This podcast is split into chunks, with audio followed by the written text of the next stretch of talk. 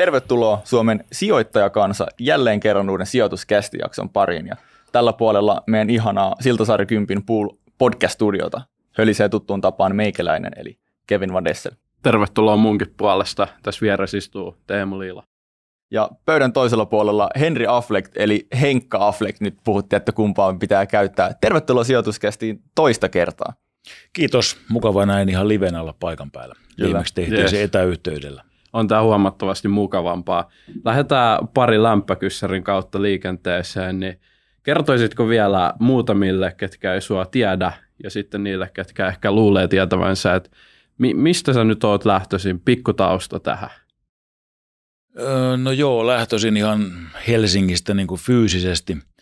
Ja, Paloheinästä. Niin oliko se Paloheinästä? Joo, joo Paloheinässä on asunut tota 76 vuodesta eteenpäin, noin suunnilleen. Ja sieltä sitten ajauduin Itä-Helsinkiin, opin Itä-Helsingin pahoja tapoja jossain määrin ja kuten tota ilmestyvä kirjani kertoo, niin 25 vuotta mun e, ensimmäiset vuodet oli aika vahvasti lakipykälä väärällä puolella. Eli siellä, siellä sitten tota, tehtiin vähän yhtä ja toista, kaiken näköistä, mistä ei kauhean ylpeä voi olla. E, Mutta samaan aikaan mä tein kuitenkin myös rehellisiä töitä. Ja sitten 25-vuotiaana käänsin kytkimestä täysin toiseen suuntaan ja mm, se päätös on onneksi pitänyt. Liikaa spoilamatta sun tulevaa kirjaa, siinä sä varmaan vedet nämä 50 vuotta kivasti, Joo. kivasti mutta puolesvälissä tapahtui käännös. Ne haluatko vähän silleen valottaa, että miksi se käännös tapahtui? Voin sen verran siitä valottaa, että siihen vaikutti yksi ihminen hyvin vahvasti, minkä takia se kytkin kääntyi. Ja sitten toisaalta siihen vaikutti myös sellainen tietty päätös, mikä aikanaan tehtiin. Ja se oli ihan niinkin karu päätös kuin, että kerran käydään lusimassa ja sitten se on siinä. Ja nämä kaksi asiaa osuu sitten aika samaan aikaan. Mutta oikeastaan kunnioitus tätä yhtä ihmistä kohtaan ja tietysti myös omaa lupaustani kohtaan, että mä lopetan hommat, niin se oli sitten se ratkaiseva asia, minkä takia mä pidin myös kiinni siitä päätöksestä.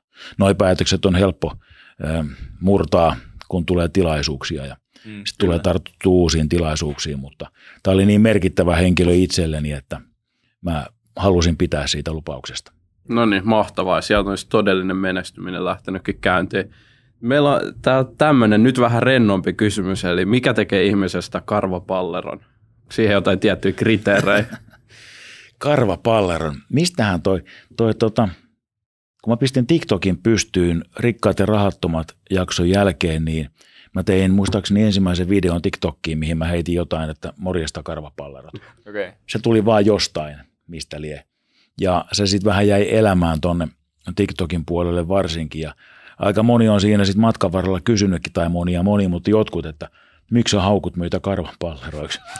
mutta kyllähän se on enemmän sellainen hyvin niin kuin kaverillinen ja ystävällinen juttu.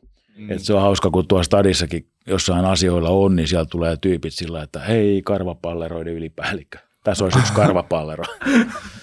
Et tota, ehkä mulla on jäänyt nuoruudessa sitten kaikki leikit väliin ja jotenkin tuollainen hassuttelu oli hauska ja se jäi vaan elämään. Kyllä, okei. Okay. Nyt tulee tämmöinen hauska ajatusleikki. Sä oot onnistunut kumuloimaan maallista mammonaa ja täällä varmaan moni live-kuuntelija ja katsojakuuntelija niin haluaa tehdä saman – ja sun pitäisi nyt aloittaa sadalla eurolla ja tavoitteena olisi päästä miljonääriksi kymmenessä vuodessa, niin miten se lähtisit duunaamaan tätä tavoitetta? Ja, tämä on, ja tätä kysymystä tulee jo aikaisemmin esitetty. Tämä on nyt tämmöinen niin kuin improvisoitu lämpökyssäri vaan kaikille kuuntelijoille tiedoksi myös. Joo. Mm, miten lähti satasesta tekemään jotain enemmän? No satasella on tietysti aika vaikea lähteä kovin isoon nousuun tekemään kovin nopeasti. Mun koko elämäni on perustunut järjettömään määrään töitä samaan aikaan päällekkäin. Eli mähän on ottanut, no kirjassa tarkemmin, mutta mä oon ottanut oikeastaan aina kaikki työt vastaan, mitä mä oon saanut. Ja monesti kun joku on kysynyt sitten, että mikä mä oon koulutukseltani, että, että miten mä oon näin voinut tehdä, että onko mulla ollut koulutus niihin kaikkiin, niin sataprosenttinen faktahan on se, että en mä ole mitään niistä osannut tehdä, kun mä oon mennyt tekemään niitä töitä eikä ollut internettiä siihen aikaan, vaan mä oon tarttunut toimeen, opetellut sen tehdessä, toivonut, että mä en saa kenkää perseeseen, kun pomo huomaa, että et sä osaa mitään. Mutta mä oon silti päättänyt, että mä opin tämän, mä teen tätä ja kun mietitään, nyt tämä lähti vähän sivuraiteille, mutta kun mietitään nykypäivää, kun monet valittaa kotona sitä, että en mä saa mistään töitä, ja sitten jollain joku kokin koulutus, ja se kiroo sitä, että en mä saa kokin duuneja mistään. No heitä helvettiä se kokin duuni. Me tekee jotain muuta. Onhan maailma töitä täynnä. Mutta hirveän monella on ne muurit sen koulutuksen takia. Ei haluta katsoa yhtään äh, sinne sivuille, että mitä muuta voisi tehdä, koska sieltä sivulta voi löytyä sen kokin duunia paljon parempi ja tuottavampi joku juttu. Mutta ollaan jumissa sen oman koulutuksen kanssa niin kuin laput silmillä. Mutta tähän sataisen kysymykseen, niin kyllä mä luulen, että lähtisin krypto-osastolle no niin, siinä, kohtaa, siinä kohtaa aika vahvasti, jos pitäisi niin kuin satasesta lähteä tekemään enemmän. No niin, nyt tuli sitten kryptoille mainosta. No Muistakaa, joo, vaikka, vaikka Henkka on tosi bullerona kryptoille, niin jokainen sitten katsoo myös itse tutkii ne, jokainen krypto ennen kuin sijoittaa, vai mitä Henkka, sä oot tehnyt näin? Joo, joo, joo. Ja tämä on, on se, mitä mä yritän toistaa jokaisen kerran, kun mä puhun mitään kryptoista. Älkää ikinä ostako mitään sen takia, että joku sanoo, että tämä on hyvä tai tämä on hyvä. Ei koskaan. Pätee toki moneen muuhunkin sijoittamiseen, mutta erityisesti kryptomaailma on todella vaarallinen, koska siellä on YouTube täynnä erilaisia influenssereita, jotka maksuakin vastaan hypettää kaikkea mm. paskaa. Ja 99 prosenttia kryptoista on paskaa. Se on ihan mm. totta, se on ihan täysin totta. Mutta silti on väärin sanoa, että kaikki kryptot on paskaa, koska se ei taas pidä paikkaansa. Et, et, Mutta erittäin paljon varovaisuutta pitää olla, koska riski menettää kaikki rahat on erittäin suuri. Tuo oli aika mielenkiintoinen toi, että kryptoihin mä olisin olettanut sulta enemmän semmoista vastausta, että 100 euroa sijoitetaan itseensä ja opitetaan ja kehitytään ja sitten tavallaan mennään niin kuin hyödyntämään niitä omia taitoja niin kuin reaalimaailmaa, että kääntää sillä sit sitä fyrkkaa. Vähän niin kuin perustaa yrityksen tai sijoittaa itteensä. Et musta tuntuu, että kryptoihin, kryptojen avulla miljonääriksi yrittäminen tuntuu jotenkin mun korvaan aika spekulatiiviselta kuitenkin. Mä kokisin niin, että jos sulla on satanen taskussa, niin mihin sä laittasit sen, että sä kouluttaisit ittees satasella? Koska kaikki tieto löytyy tänä päivänä netistä. Mä en ole millään tavalla koskaan minkään niin kurssien puolesta puhuja, koska se kurssimateriaali, mitä teille kursseilla opetetaan, se kaikki sama materiaali löytyy netistä, mm. mutta sun täytyy vaan osata itse se etsiä sieltä. Miksi mä laittaisin, maksaisin sen satasen jollekin, joka tekee bisnestä sillä mun satasella, mm. kuten nämä kurssit on pääosin, jotka myy kursseja jossain, niin se on heille liiketoimintaa. Niin. He on opetellut ne asiat jostain itse, ei välttämättä ole käynyt itse edes kurssilla, vaan ne on opetellut ne netistä. Ja nyt ne myy kursseja sellaisille, jotka ei jaksa etsiä itse netistä tietoa. Mä en ole koskaan maksanut euroakaan mistään kurssista niin kuin oppiakseni jotain asioita, enkä, enkä itse koe sitä oikeaksi väyläksi, mutta mä oon myös hyvin huono opiskelemaan mitään. Mä oon aina ollut semmoinen käytännön, käytännön niin kuin kokeilija, ja onneksi mun kokeilut on mennyt aika hyvin. No joo. Sitten sä oot kerännyt somessa ihan valtavan seurannan, etenkin TikTokin puolella, niin nyt jos miettii, että joku lähtee luomaan sisältöä jostain omasta intohimosta nollalla seuraajalla, niin äh, mitä sä tekisit nyt? Sulla olisi tavoitteena 10 000 seuraajaa, niin mikä olisi se niin kuin polku tähän pisteeseen? Mulla on tuohon hyvin yksinkertainen vastaus, joka tulee ehkä pienen perustelun kanssa. Kaikki asiat, mitä mä oon lähtenyt tekemään tähän ikään mennessä, niin mä oon joko lähtenyt tekemään niitä täysillä ja järjen kanssa, tai sitten mä oon jättänyt ne tekemättä kokonaan kun mä avasin tuon TikTokin, niin mä lähdin vastaamaan kaikkien kommentteihin. Mä kävin vähintään tykkäämässä kaikista kommenteista, koska sosiaalisen median ideahan on nimenomaan se vuorovaikutus.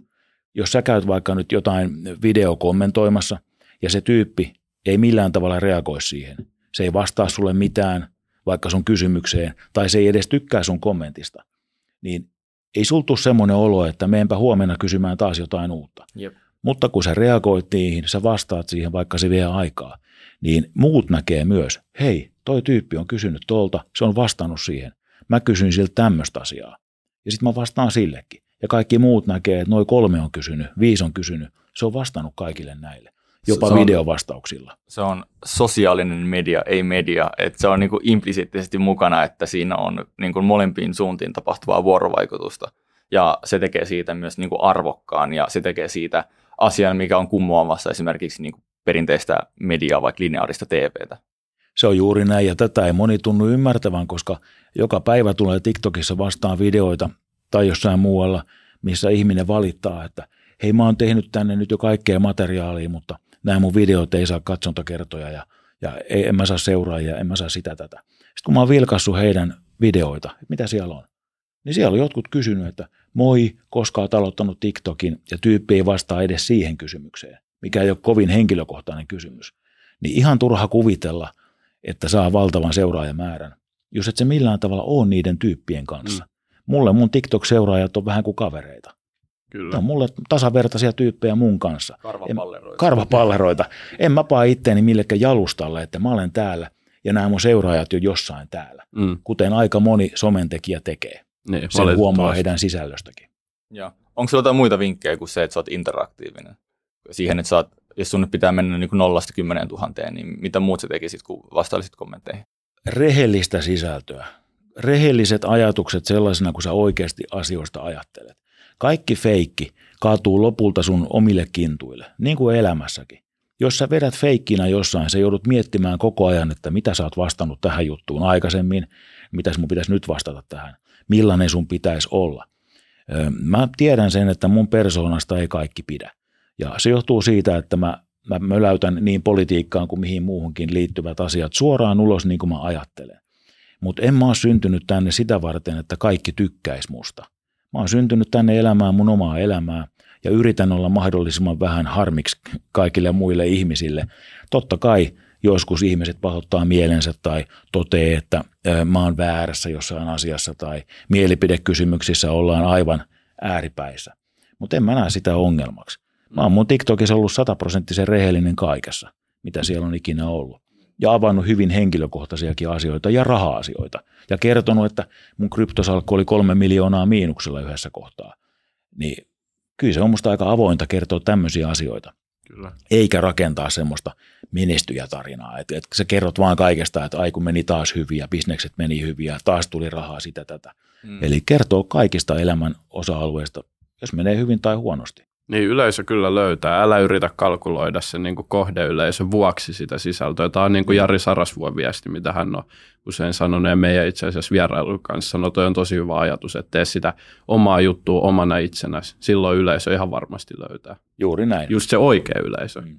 Mutta se vaatii sulta itsetuntoa jonkun verran, että sä oot ihan takki mm. auki ja sellaisena kuin sä oot, koska sosiaalisen median aikana aika paljon herkästi tulee sitten paskaa niskaan.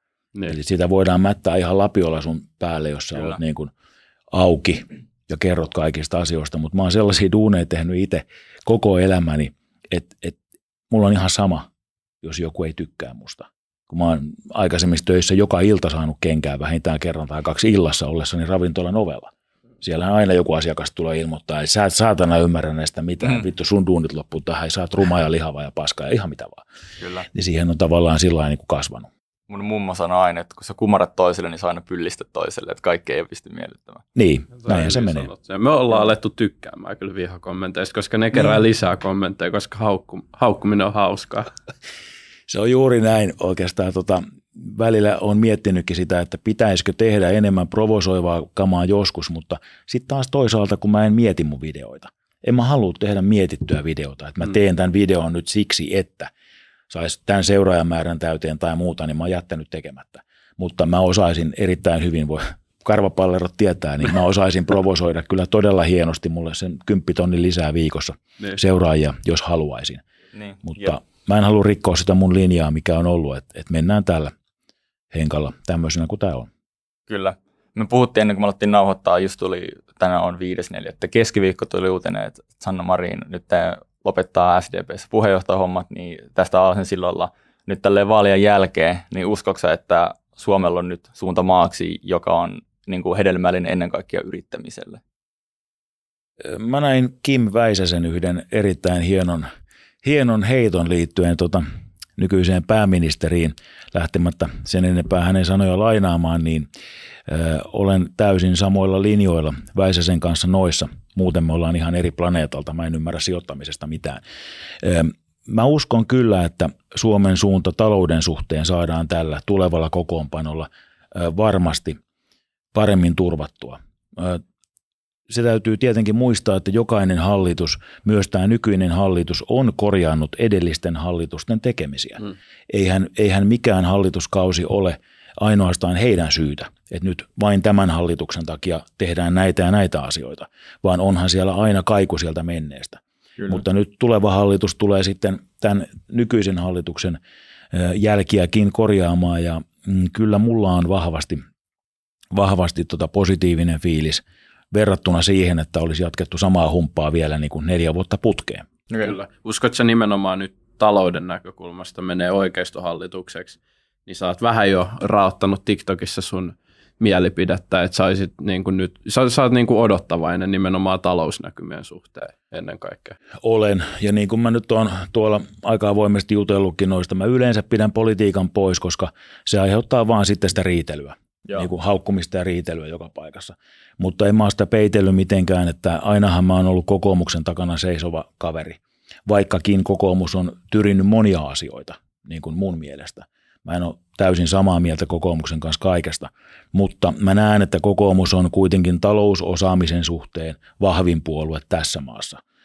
Öm, kuinka se sitten se yhtälö toimii demareiden kanssa yhdistettynä tai perussuomalaisten aika näyttää, koska joudutaan kompromisseja tietysti puolia toisin antamaan ja tekemään, mutta mm, on, kokoomus on mun mielestä vahvin puolue viemään talousasioita eteenpäin. Kyllä varmasti. Siellä on nyt maailmanloppu meemejä nähty paljon, kun on, onko se sinimusta, mitä se Sanna, Sanna Mari siellä lypsi, niin maailmanlopun meemejä on nyt nähty eri puolilla somea myös. Joo, mä tavallaan niin kuin, omalla tavallaan mä ymmärrän niitä, koska sitten vahvasti vasemmiston kannattajat haluaa nähdä vaan ne sellaiset äh, rajat kiinni kaikilta ja ne äärirasistiset huudot, mitä on huudettu historiassa muutamien tahojen suusta. Mm. Ja se helposti leimaa koko sen puolueen. Perussuomalaisethan on leimaantunut jo vuosia sitten äärioikeistolaisiksi ja rasistiseksi puolueeksi. Mm, mä en koskaan lähtisi leimaamaan koko puoluetta sen takia, että muutama selkeä hörhö mm. on heitellyt järjettömiä lausuntoja, niin kuin jopa ihon väriin liittyen, että väärän värinen ihminen mm. ei kuulu tänne. Ja sehän nyt on täysin asiaton kommentti, se on ihan selvä asia. Mutta tota, joo, meemejä varmasti riittää ja tietysti puolin ja toisin, jos sitten vasemmistohallitus olisi jatkanut, niin sitten olisi meemejä toisinpäin. Niin, varmasti. Näin se, näin se kulkee. Kyllä, ei mennä enää syvempää politiikkaa, sitä on tässä lähikuukaudet päästä tarpeeksi pureskelemaan. Vielä tämmöinen kepeä kysymys, vikalämpökyseri liittyen sun johonkin pari TikTokkia sitten tehtyä videot. Onko maapallo litteä? Maapallo ei ole mielestäni litteä. Okay. Ja haluan vielä sen verran tähän samaan jatkaa. Onko se mielipideasia? Sitä on yritetty todistaa kysymällä lentokapteenilta, että onko maapallo litteä. Ja lentokapteeni sanoi, kyllä on. Mä haluaisin kysyä tämmöisen kysymyksen, että kun se lentokapteeni on sen yhden oven takana ohjaamossa, niin onko hänellä jotenkin parempi näkö siihen maapallon litteyteen kuin niillä matkustajilla, jotka istuu siinä koneen kyydissä? Et perustelu on aika erikoinen, että kapteenilta mennään kysymään.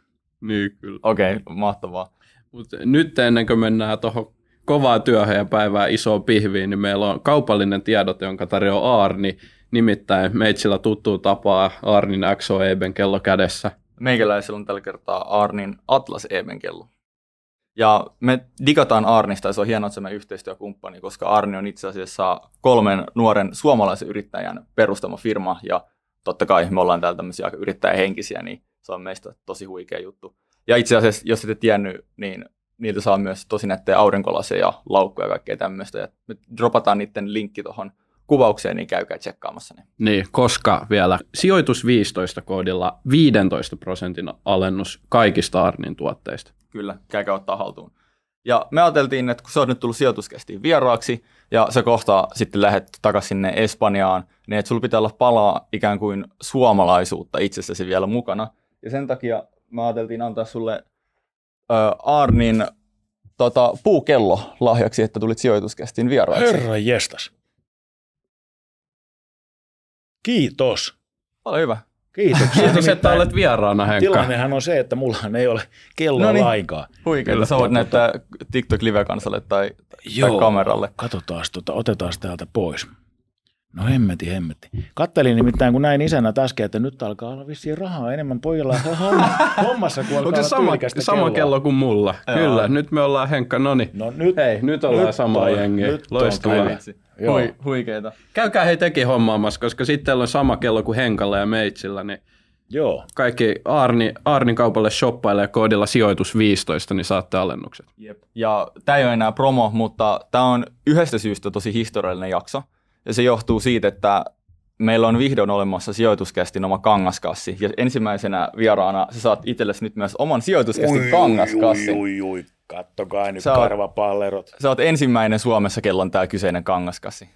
Tätä on kyselty. Tätä on siis toivottu, tätä on haluttu, tätä on kinuttu ympäri sosiaalista mediaa. Ja nyt sulla on se ainoana ihmisenä itse asiassa tällä hetkellä. Kyllä Suomessa. tulla. Kyllä kannattaa tulla sijoituskästiin. Ai ai. Se on muuten hieno asia, että yritykset äh, haluaa tukea tämmöistä toimintaa, vaikka joskus kaupallinen yhteistyö tai joku tämmöinen ärsyttää hmm. katsojia, niin se on, se on väärä ajattelutapa koska nimenomaan kaupallinen yhteistyö mahdollistaa tämmöisten asioiden tekemisen ja sen sisällön tekemisen.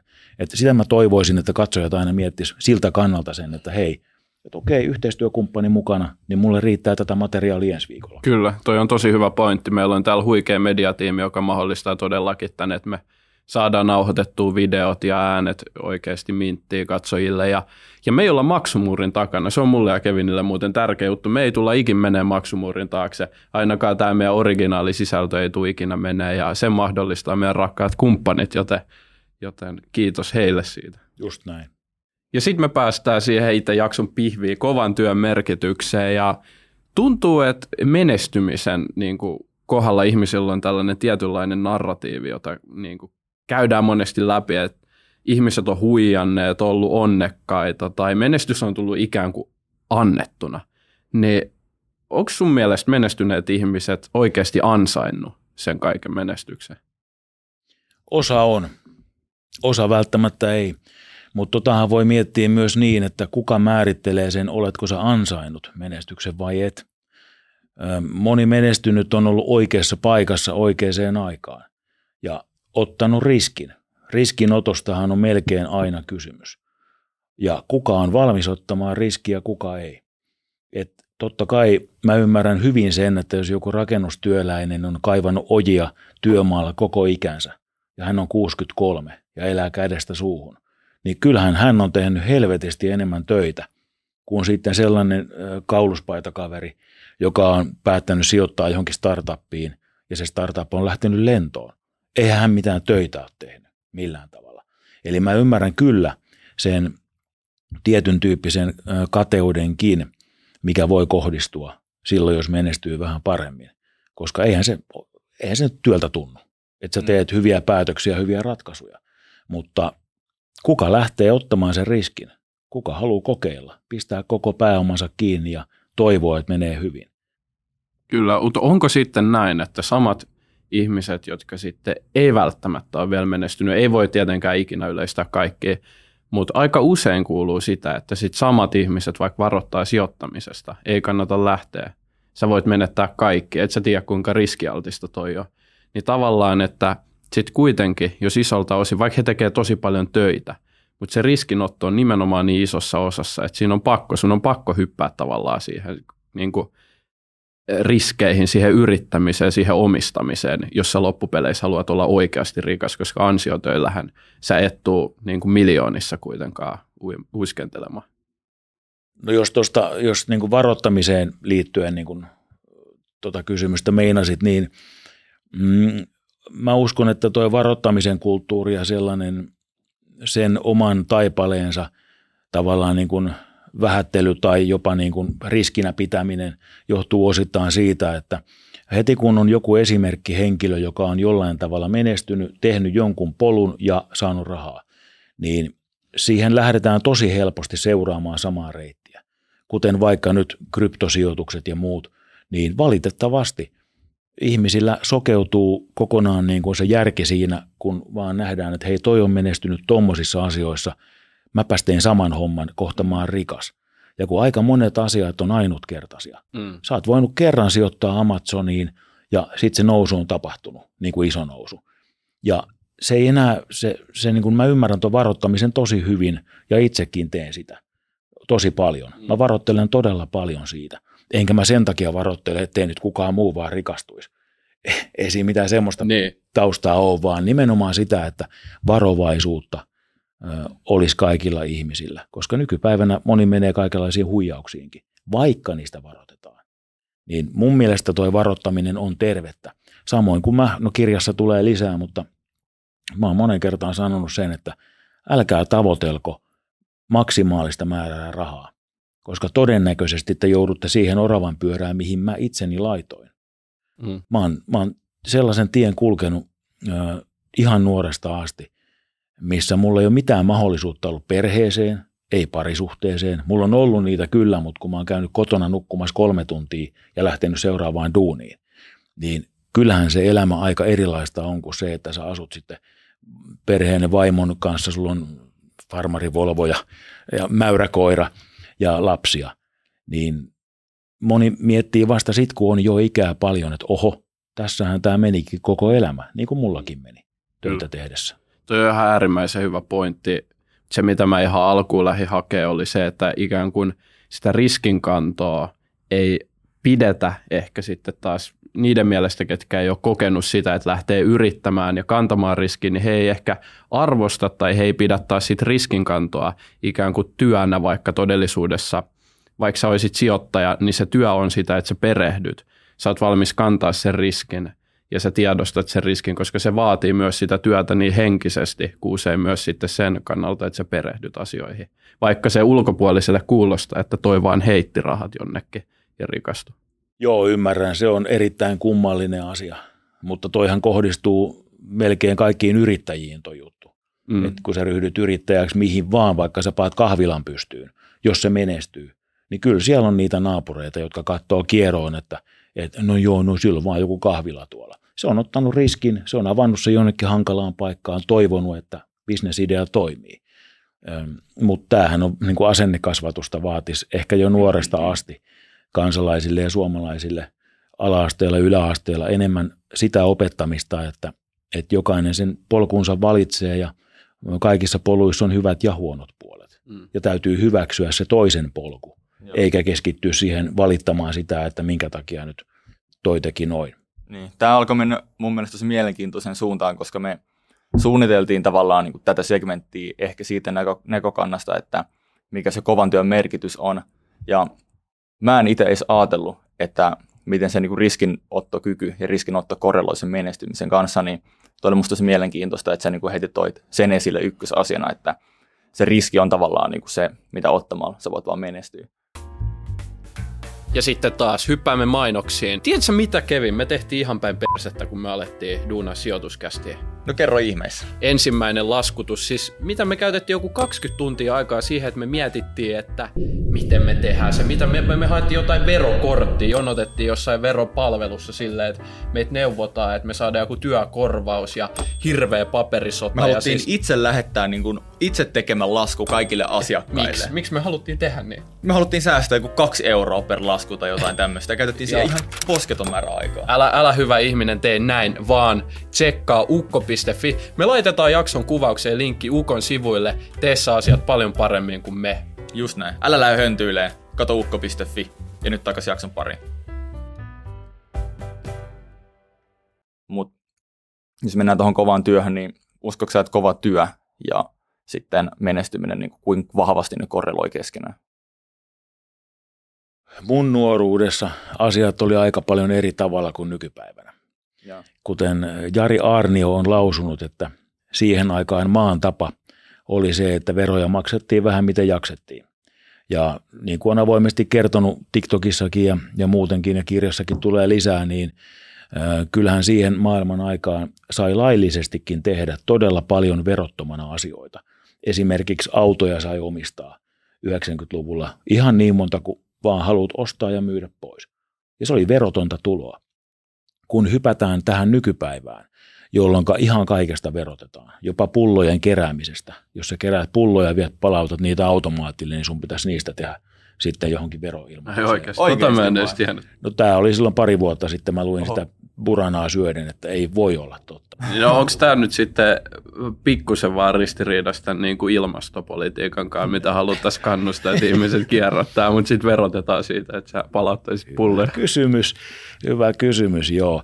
Mutta ajat on niin erilaiset nykypäivänä, että ähm, jos nyt täytyisi lähteä samaa tietä kulkemaan ja tehdä vaan tuhottomasti töitä, ottaa kolme eri duunia, neljä eri duunia, tehdä kolmivuorotyössä kaikki vuorot putkeen, niin kyllähän veroprosentti tappaa sen aika nopeasti sen toiminnan.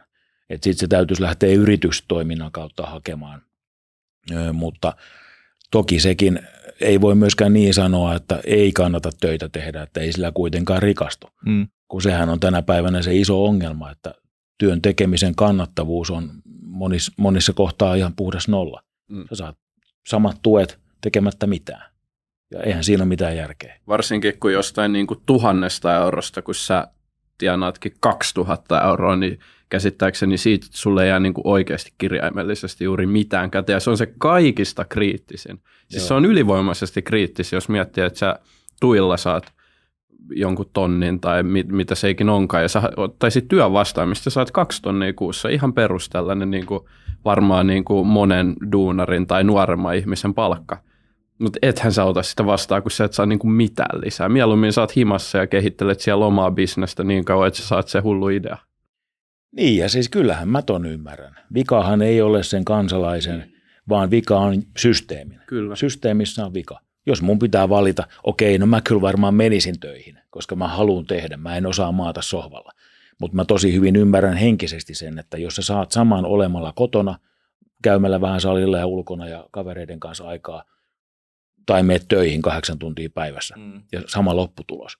Kyllä mä sen ymmärrän. Ihan täysin. En mä osoita sormella heitä, vaan mä osoitan sormella järjestelmää. Tulkitseeko me nyt oikein tuosta, jos mietitään kovan työn ja menestyksen korrelaatiota, että kova työ on tärkeä komponentti menestymiseen, mutta kaikki kova työ ei johda menestymiseen. Mm. Sä voit paiski hirveästi duunia, se ei välttämättä tarkoita mitään, mutta jotta sä, haluat, mutta jotta sä voit menestyä, niin totta kai se vaatii usein myös sen kovan työn. Juuri näin.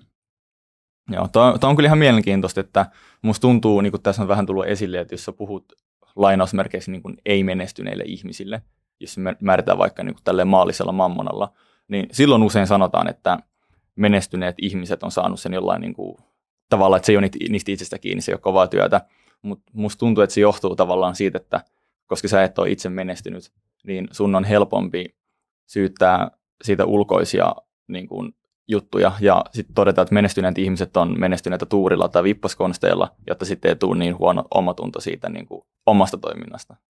Se on justiin näin, puhuit sen kyllä sanoiksi ihan täysin ja tähän samaan täytyy ottaa perintö, perintörahat. Jos ihminen perii jotain omien rahojen lisäksi, niin siellä on välittömästi 150 000 ihmistä osoittamassa sormella, että ei toi mitään osaa. Se on perinnyt rahaa. Ne. Ja niin kuin mun tapauksessa, niin mun entiset kaverit on huudellut nettiin, että mä olen perinyt kaikki rahani.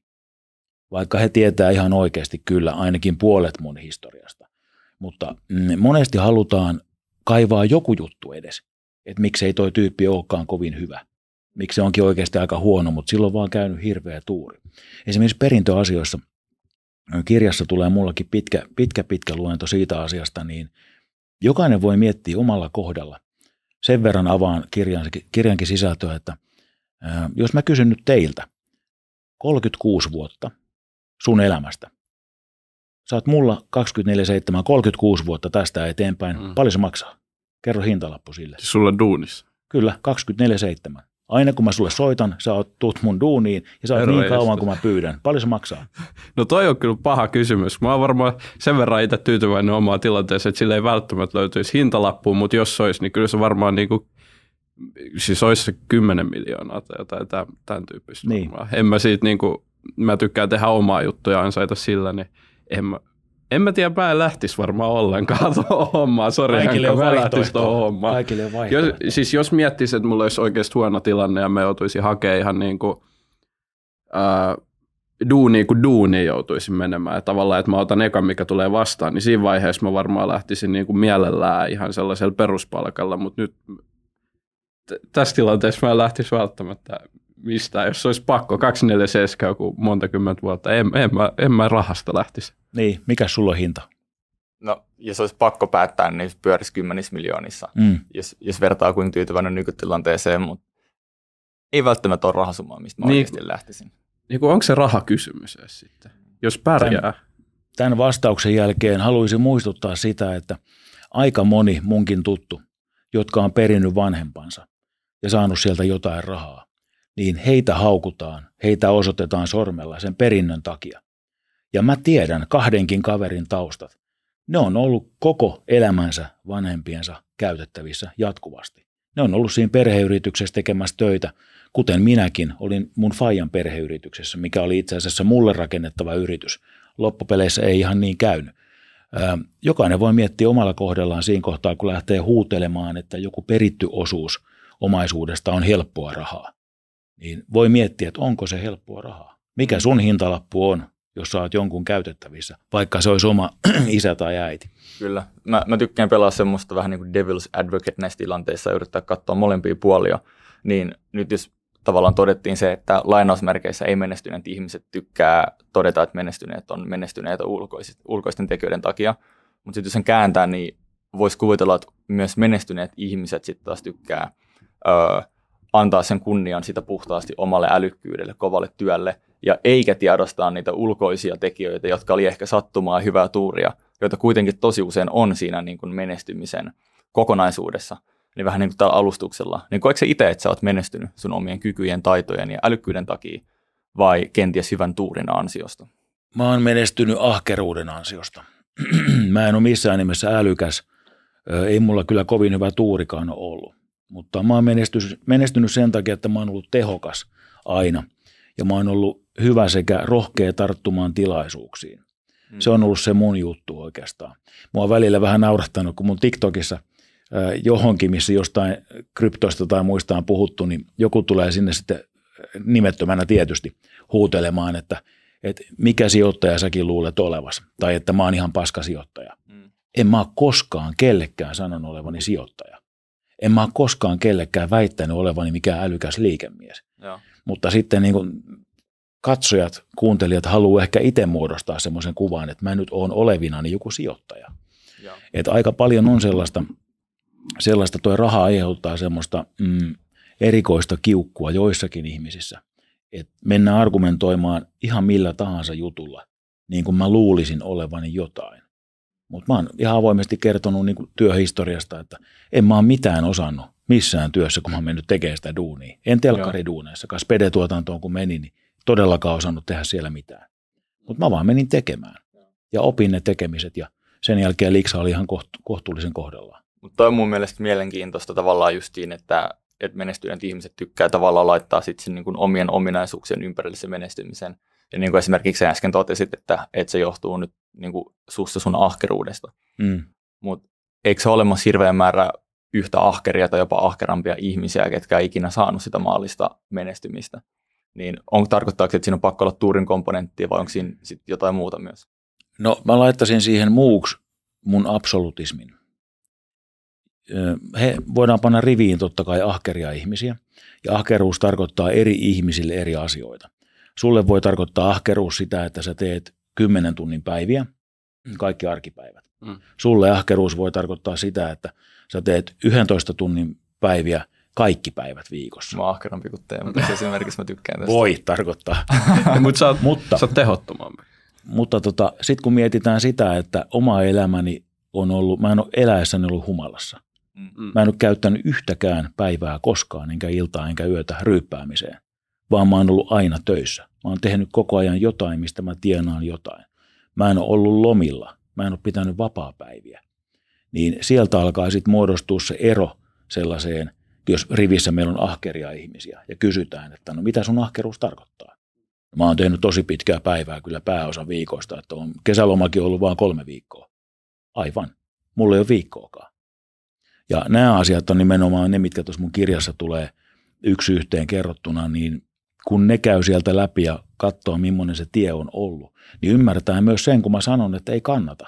Ei kannata tätä tietä kulkea, hmm. koska mä, oon, mä ihmettelen sitä, että mä oon hengissä vielä. Että mun sydän on kestänyt sen kaiken stressinkin, vaikka mä en ole kova stressaamaan, mutta se työmäärä ja ne valvotut yöt kun teet kolmen tunnin unilla, lähdet menee seuraavaan duuniin. Ja tiedän sen, että oli täysin vastuutonta ajaa autolla. Mä ajoin muun muassa kuorma-autoa kymmenen vuotta perhefirmassa kahden tunnin unilla, noin suunnilleen. Oh. Niin sehän on melkein sama kuin kännissä ajaisit. Kyllä. Mä, ja mä jatkan itse asiassa tuota haastamista vielä. Öö, Voisi kuvitella, että on silti olemassa ihmisiä, ketkä on vielä ahkerampia ja vaikka yhtä absoluuttisia. Silleen, että sä sanot, että, että joku sanoo, että se tekee kolmen viikon loman vuodessa, että se on ahkera, mutta sä et tee sitä. Mutta sitten kun on niitä ihmisiä, ketkä on samalla lailla yhtä ahkeria, yhtä absoluuttisia, niin mit, mit, mitä sitten niinku tähän sanotaan? Joo, no siihen sanotaan sitten sitä, että aika pitkälti on siitä kiinni, millaisia töitä sä saat, miten ne on palkattu. Mulla esimerkiksi, äh, jos otetaan tuuria mukaan siihen, niin tuurin piikkiin voidaan pistää osa mun turvallisuusalan duuneista esimerkiksi. Eli siinä kuitenkin on jonkinnäköinen tuurin komponentti sun mielestä. Onhan aina. Niin. Aina on tuurin komponentti. Sitten, sitten mä vähän tässä pohdin, että on, onko siinä aina Se on tuurin komponentti? altistamista itsensä tuurille nimenomaan on se avaintekijä siinä. Niin, niin, se, että toinen ahkera saa duunin firmasta X, toinen saa firmasta Y. Mm. Ja palkkaus voi olla niin kuin 100 prosenttia, no 100 prosenttia eroa aika paljon, mutta Mm. 50 pinnaa eroa siinä liksassa. Eli kyllä nämä mun tekemät asiat, mitä mä oon saanut tehdä, ne on ollut ihan jumalattoman hyvä palkkasia. Ovella esimerkiksi ihan vaan heitän näin, että vuonna 90 se iltakorvaus oli noin 500-550 euroa, mitä kappelista tuossa Helsingin keskustassa jäi siitä illasta. Niin se oli melkein yhtä paljon kuin mun perheyrityksen kuukausipalkka, mitä mun isä maksoi mulle. Joo. Yhdestä illasta. Mm. Ja sitten kun sä teet kaikki illat, mitä sä saat koko sun elämässä, niitä duuneja, niin kyllä mä aika paljon sen ahkeruuden piikkiin pistän. Mutta totta kai tuuriin voi pistää sen, että sä saat pitää niitä töitä. Sä saat tehdä niitä töitä. Mm. Mutta silloin sun täytyy myös itse olla sen arvoinen, että se työnantaja haluaa pitää sut niissä töissä. Sehän on siitä kiinni. Koska Mm. eihän se, jos, jos sä teet sun duunis paskasti, vaikka sulla olisi miten hyvä tuuri käynyt, niin se sun duunihan loppuu jossain kohtaa. Kun se työnantaja toteaa, että en mä maksa tolle tyypille tämmöistä rahaa. Mä otan tuosta jonkun halvemman tyypin, tekee samaa hommaa. Mm.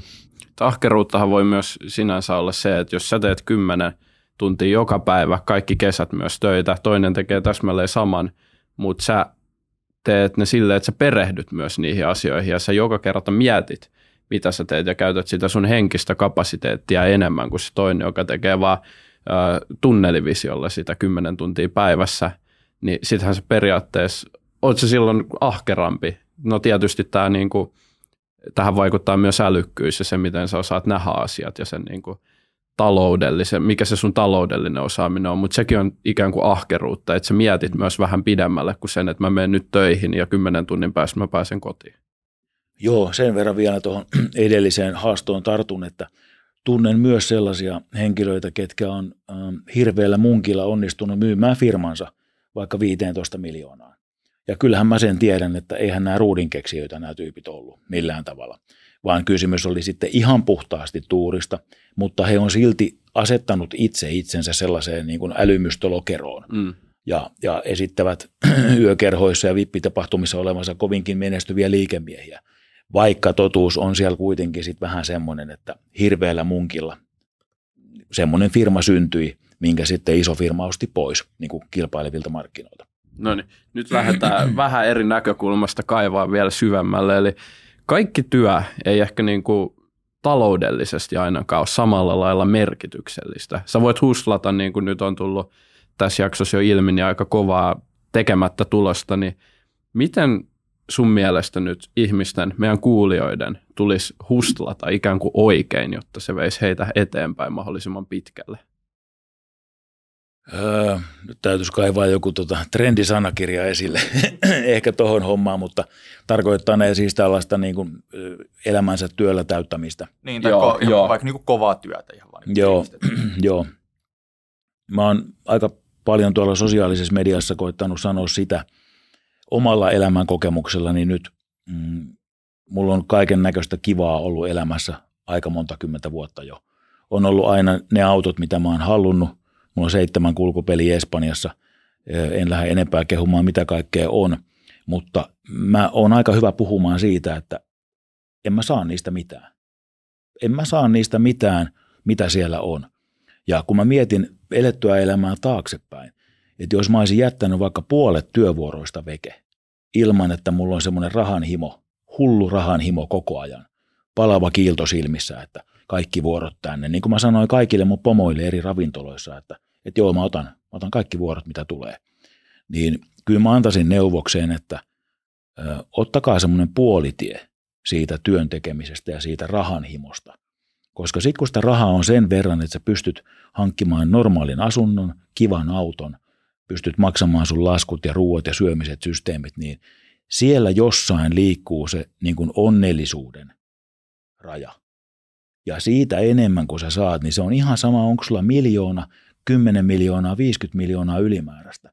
Sähän joudut sijoittamaan ne johonkin. Hmm. Sen jälkeen sun päivät kuluu siinä, kun sä seuraat jotain kryptokursseja tai osakekursseja tai katot asuntomarkkinoita, että herra jestä sitä asuntokupla puhkee kohta. Hmm. Pitääkö mun myydä nämä pois? Et sä tee niillä mitään. Nehän on sijoitettuna jonnekin ne sun hirveät varallisuudet, jos sä sellaisia niin kuin haaveilet. Et mä, mä, mä kelaisin taakse omaa elämää nyt kuitenkin ja ottaisin semmoisen puolikkaan siitä, mitä mä oon tehnyt. Ja eläisin enemmän kavereiden kanssa. Keskittyisin parisuhdeasioihin, perustasin perheen, tekisin muksun. Mutta mä oon 50 ukko nyt ja mun on aika myöhäistä tässä kohtaa lähteä tonne dammarkkinoille mm. sillä, että ryhtyisikö joku vielä. No ehkä vielä just nippanappa, mutta, mutta tota, mm. kyllä mulla vaan semmoinen vinkki on. Joo, eli menestyminen on sitten jotain muutakin kuin sitä maallista ja tavallaan jos sä ajat liian kovaa sitä maallista menestystä, niin sitten sä helposti sivuutat muita tärkeitä seikkoja sun elämässä. Jos sä oot taloudellisesti menestynyt, niin sulla on silloin kuollessa paljon rahaa, autoja, taloja, kaikkea kivaa. Mutta susta ei jää mitään tänne. Ei ne autot ja raha, ei ne muistele sua kahden viikon kuluttua tai vuoden kuluttua, että olipa hyvä tyyppi, olipa meillä kivaa siellä mökillä ja, mm. ja hauskoja muistoja. Mutta sitten se toinen menestyminen, että sulla on, sä pärjäät itses kanssa, sä pärjäät sun talouden kanssa, mutta sulla on ystäviä, kavereita, hauskoja tapahtumia. Te teette jotain juttuja kimpassa, käytte harrastamassa asioita, niin tänne jää teistä kuitenkin jonkunnäköinen merkki ja jää muistot. Ihmiset muistelee teitä, että olipa, olipa hauska tyyppi. Mutta ei ne, jos vetää tämmöistä reittiä, mitä mä oon vetänyt tässä, niin kyllä mä voin ihan, ihan niin kuin sanoa suoraan, jos mä pohdin taaksepäin, niin mulla on ehkä yksi tai kaksi kaveria, jotka saattaa sitten kuukausi kuolemasta miettiä, että niin joo, Henkkakin oli olemassa, että no joo, ihan, ihan ok jätkä. Ja, ja okei, onko sillä mitään väliä, jääkö kukaan mitään miettimään, ei ehkä ole. Mutta onko sitten elämän tarkoitus se, että sä vaan painat hulluna niin paljon massia kuin mahdollista, sitten sä delaat, mitään et saa mukaan. Niin ehkä enemmän se elämän tarkoitus voi olla kuitenkin se, että susta jää joku muistijälki ihmisille täällä, koska tunneasiat on kuitenkin paljon tärkeämpi asia kuin raha-asiat loppupeleissä. Mm. Niin toi on kyllä mielenkiintoista, että miten sä mittaat sitä menestystä, että onko se, se maallinen mammona yksi hyvä tapa, mikä tuossa tuli vähän niin kuin sun puheista, on se, että se impakti, minkä sä jätät, kun sä lähdet tavallaan niin kuin ympäröivään, mutta sitten toisaalta sekin usein sit lähtee niin kuin ajan kanssa pois, vaikka kuinka merkityksellinen ihminen, niin tarpeeksi pitkällä aikavälillä sekin pikkuhiljaa hiipuu, että mikä sitten on, on se, niin kuin, mutta ehkä sitten kaikkien tulisi ottaa se vastuu niin kuin pohti itse, että mikä on se oma tapa menestyä ja sitten niin kuin sit mennä kohti sitä. No se on näin. Toki tarkoitan tällä myös sitten sitä, että jos sä elät sellaista – puolitietä siitä rahan elämästä, niin sä olet todennäköisesti myös tuonut iloa niille sun ystäville. Sä oot auttanut heitä. Sä, sä oot aiheuttanut jotain positiivista muiden ihmisten elämään. Sen sijaan, että sä oot vaan koko ajan tuijottanut omaan napaan ja pyrkinyt tekemään kaikkea, mistä tienaa helvetisti. Mm. Niin kyllä sä oot silloin tehnyt jotain positiivista maailmaan tänne jääville olemalla heidän elämässä mukana. Ainakin mun elämässä, kun mä mietin kaverisuhteita, niin mä oon käynyt kaivamassa kaivur, kaivurilla niille vesiputkia maan alle ja kaikkea tämmöistä hommaa. Et, et silloin niin kun sä oot jakanut itsestäsi aika paljon enemmän mm. sun ystäville ja läheisille kuin sitten tällä tiellä, millä mä oon kulkenut. Okei, okay. toi on tosi mielenkiintoinen näkökulma kyllä. Kyseessä on kaupallinen yhteistyö, mutta älä höntyile. Nyt tulee tärkeät juttu, nimittäin sorter.fistä. Sä löydät osakevälittäjän vertailun, joten jos sä et vielä tiedä, mitä kautta sä sijoittaisit osakkeisiin, niin käy nyt ihmeessä katsomassa osakevälittäjän vertailu, koska tyhmää se on maksaa liikaa. Tän te olette kuullut monta kertaa, niin käykää sorter.fi, joten älkää nyt menkö ostaa sikaa säkissä, vaan vertaile sun osakevälittäjät sorter.fiin kautta, koska sun kukkaro hyötyy tästä. Just näin. Ja nyt takaisin jakson pariin. Kato muuten siitä biolinkistä sitten sorter.fi. Mene sinne. Ja nyt mennään uudestaan takaisin jakson pariin. Hypätään vielä vähän takaisin tuohon merkitykselliseen kovaan työhön. Yksi, mistä usein puhutaan, musta tuntuu, että on tullut jenkeistä hyvin, kun siellä on niin esimerkiksi tosi kalliit maksulliset yliopistot, on se, että kuinka pitkälle kannattaa kouluttautua, tavallaan missä kohtaa se rajahyöty on niin sellainen laskeva. Niin onko sun mielestä tosi pitkälle kouluttautuminen hyvin käytettyä aikaa kunnianhimoisille ihmisille, joka haluaa menestyä? Teillä on joku laari, mistä saa vaikeita kysymyksiä, ja tämä on nyt sieltä kaivettu. Me tykätään kysyä vaikeita kysymyksiä. Kyllä. Me, me yritetään kysyä vaikeita kysymyksiä. Te olette hyviä kysymään kysymyksiä. Öm, toihan on nyt paljolti sitten siitä kiinni, että onko sulla oikeasti realistisia mahdollisuuksia työllistyä siinä, mihin sä nyt itse koulutat vaikka kuusi vuotta. Koska jos ei ole, ja sen jälkeen sä oot kortistossa kuuden vuoden koulutuksella, niin arvaa vaan, kun sulle sanotaan, että täällä olisi nakkikioskilla tämmöinen tota, snagarimyyjän paikka vapaana, niin ethän sä sitä ota. Hmm. Vaan sä oot sen jälkeen täysin jumissa sun lopun elämää sen sun kuuden tai kahdeksan vuoden koulutuksen kanssa. Mitä sä sitten teet? Onko sulla joku varasuunnitelma, kun sä oot käyttänyt kuusi tai kahdeksan vuotta elämästä siihen opiskeluun ja sä et pääse sen alan töihin? Maailma myös muuttuu aika nopeasti. Jos sä opiskelet nyt kuusi tai kahdeksan vuotta johonkin, niin voi olla, että kahdeksan vuoden kuluttua se asia, mihin sä oot opiskellut, niin siitä ollaan menty viisi valovuotta eteenpäin. Esimerkiksi niin kuin rahapolitiikka on muuttumassa, lohkoketjuun näin päin pois, niin aika pitkään miettisin, jos lähtisin jotain kuuttakin vuotta opiskelemaan, että onko tämä varmasti sit niin kuin kantava, kantaako tämä homma pidemmälle. Mä en missään nimessä sano, että ei kannata opiskella tai viittaa kintailla opiskelulle. Totta kai se on hyvä asia, jos sulla on joku visio sen suhteen. Ja jos sulla ei ole mitään äärimmäisen hyvää bisnesideaa, mitä sä voit toteuttaa ilman sitä opiskelua. Mutta kyllä mä ainakin oman elämän kokemukseni perusteella sanon, että koulutus on tosi monilla rajannut hirveän paljon sitä, mitä ne on valmiita tekemään, mm. kun niillä on sitten ne paperit kädessä. Mm. Mutta eikö tuo aika spesifi vasta-argumentti kouluttautumista vastaan miettii vaikka se kuuden vuoden kouluttautuminen, vaikka joku lääkäri – niin kyllähän jos opiskelet lääkäriksi yliopistossa, niin kyllähän sä tosi korkealla todennäköisyydellä työllistyt ja suurin osa tavallaan saa siitä sitten sen ö, niin kuin leipänsä sitä kautta, mutta sitten tavallaan, että onko se ikään kuin se kuusi vuotta omaa aikaa investoituna, niin onko se niin kuin paras tapa tavallaan mennä elämässä eteenpäin kuitenkaan on mun mielestä se niin kuin mielenkiintoinen kysymys. No mä, varmasti. En siitä niin kuin työllistymisestä välttämättä ole hirveän usein niin huolestunut. Joo, varmasti on siitä kiinni, kiinni nimenomaan, että mitä sä opiskelet. Että onko se sun tuleva duuni, jos sä, jos sä haluat niin taloudellista tulevaisuutta turvata. Niin, kyllä. Niin onko se ala sellainen, että siellä tulee olemaan jatkossakin loistavat palkat? Tai voitko sä ryhtyä yrittäjäksi sitten sun koulutustaustalla ja tienata hyvin? Eli tämähän on täysin, jokin lääkäri, joo, ei varmaan lääkärin tarve lopu koskaan. Että eihän ihmiset lopeta sairastamista. Mutta sitten vaikka rakennusalalla voi olla hyvinkin sellaisia segmenttejä, missä sä kouluttaudut johonkin ja sitten tulee uusia rakennustekniikoita, aletaan tehdä erityyppisiä harkkoja, mitä vaan. Ja sitten sä oot vähän sillä puolivillaisesti, että no, vietin tuossa nyt koulussa aikaa helvetisti, mutta vaikka lääkäriksi, niin miksei. Onhan se, jos, jos heitetään tämmöinen investointiajatus siihen, että investoin kuusi vuotta elämästäni, vaikka nyt parikymppisenä, Joo. ja luen lääkäriksi, ja sulla on selkeänä se maali siellä olemassa, niin kyllähän sä turvaat sillä todennäköisesti hyvän palkan itsellesi loppuelämäksi, eläkkeeseen asti.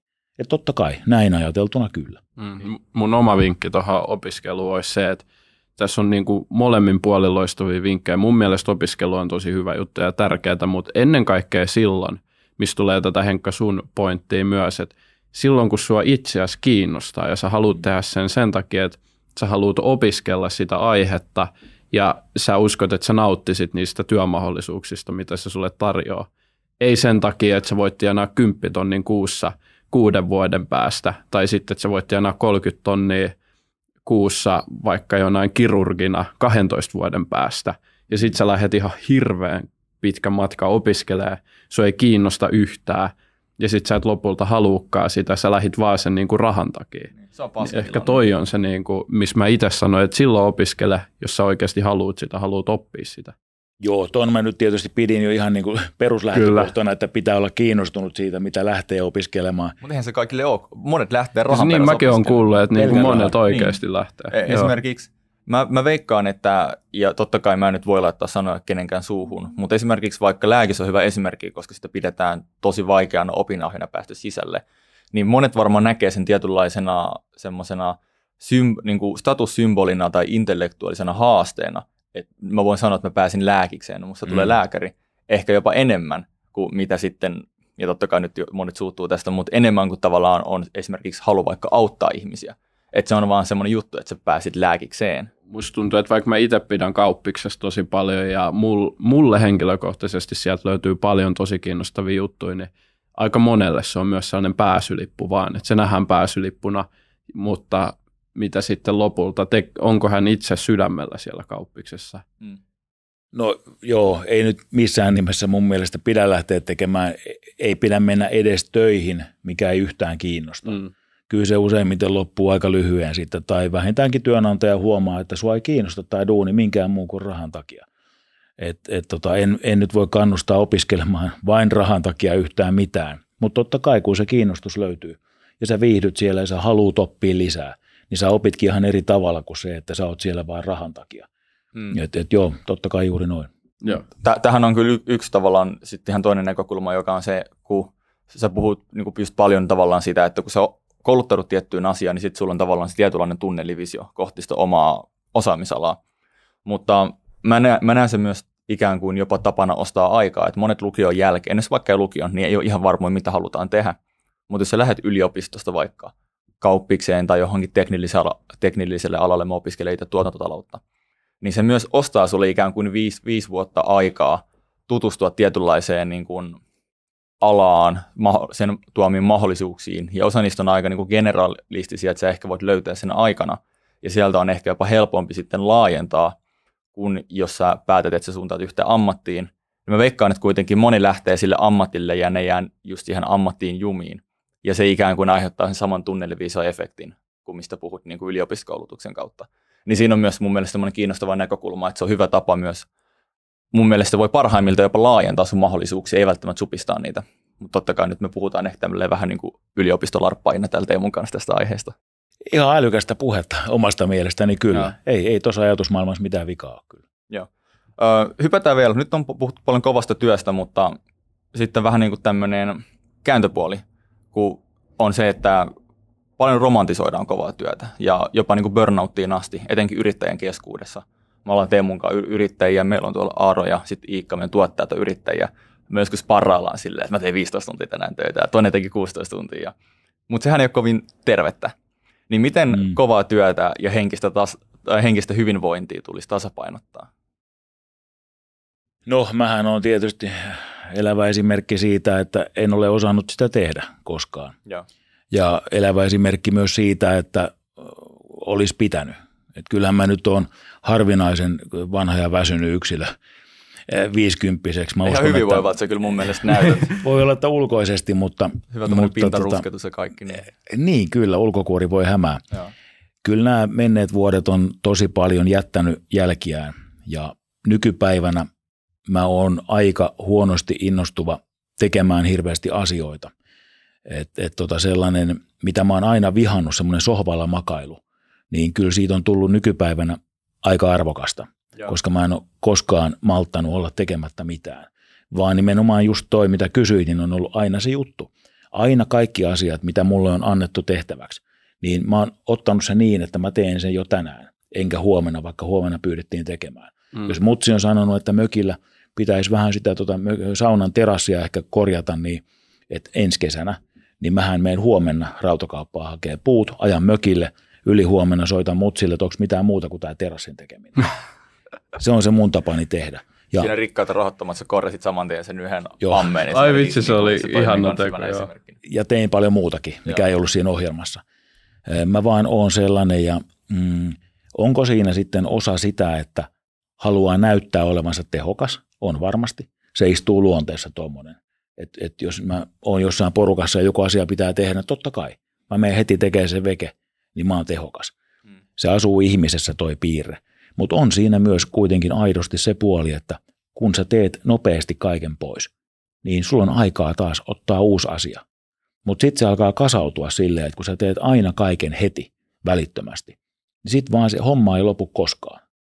Ko- tekemistähän tulee koko ajan sellaisille, joilla nyt on niin kuin asioita, mistä tulee tekemistä, niin hommaa tulee vaan joka päivä lisää, lisää, lisää. Mm. Siitä irti päästäminen on äärimmäisen vaikeaa, koska sen jälkeen susta tuntuu, että sä et ole enää tehokas. Jos sä oot silleen, että mä voisin tehdä tämän tänään, tekisin tuonne yö 12 asti, mutta mä jätänkin huomiseen. Niin sä mietit koko sen ajan, kun sä katot jotain elokuvaa sohvalla, että no nyt mun niin pitäisi tehdä tota hommaa, mikä on tekemättä, ja nyt se on huomiselle. Huomenna saattaisikin tulla joku muu duuni sille huomiselle. Mä en voi ottaa sitä vasta. Erittäin epätervettä. Joo. Siis aivan sairasta. Aivan, aivan mielenvikasta. Mutta kun sä ajat tuohon moodiin itses nuorena, niin kuin mä oon ajanut, niin ei siitä vaan pääse eroon niin, että onpa vaan tekemättä.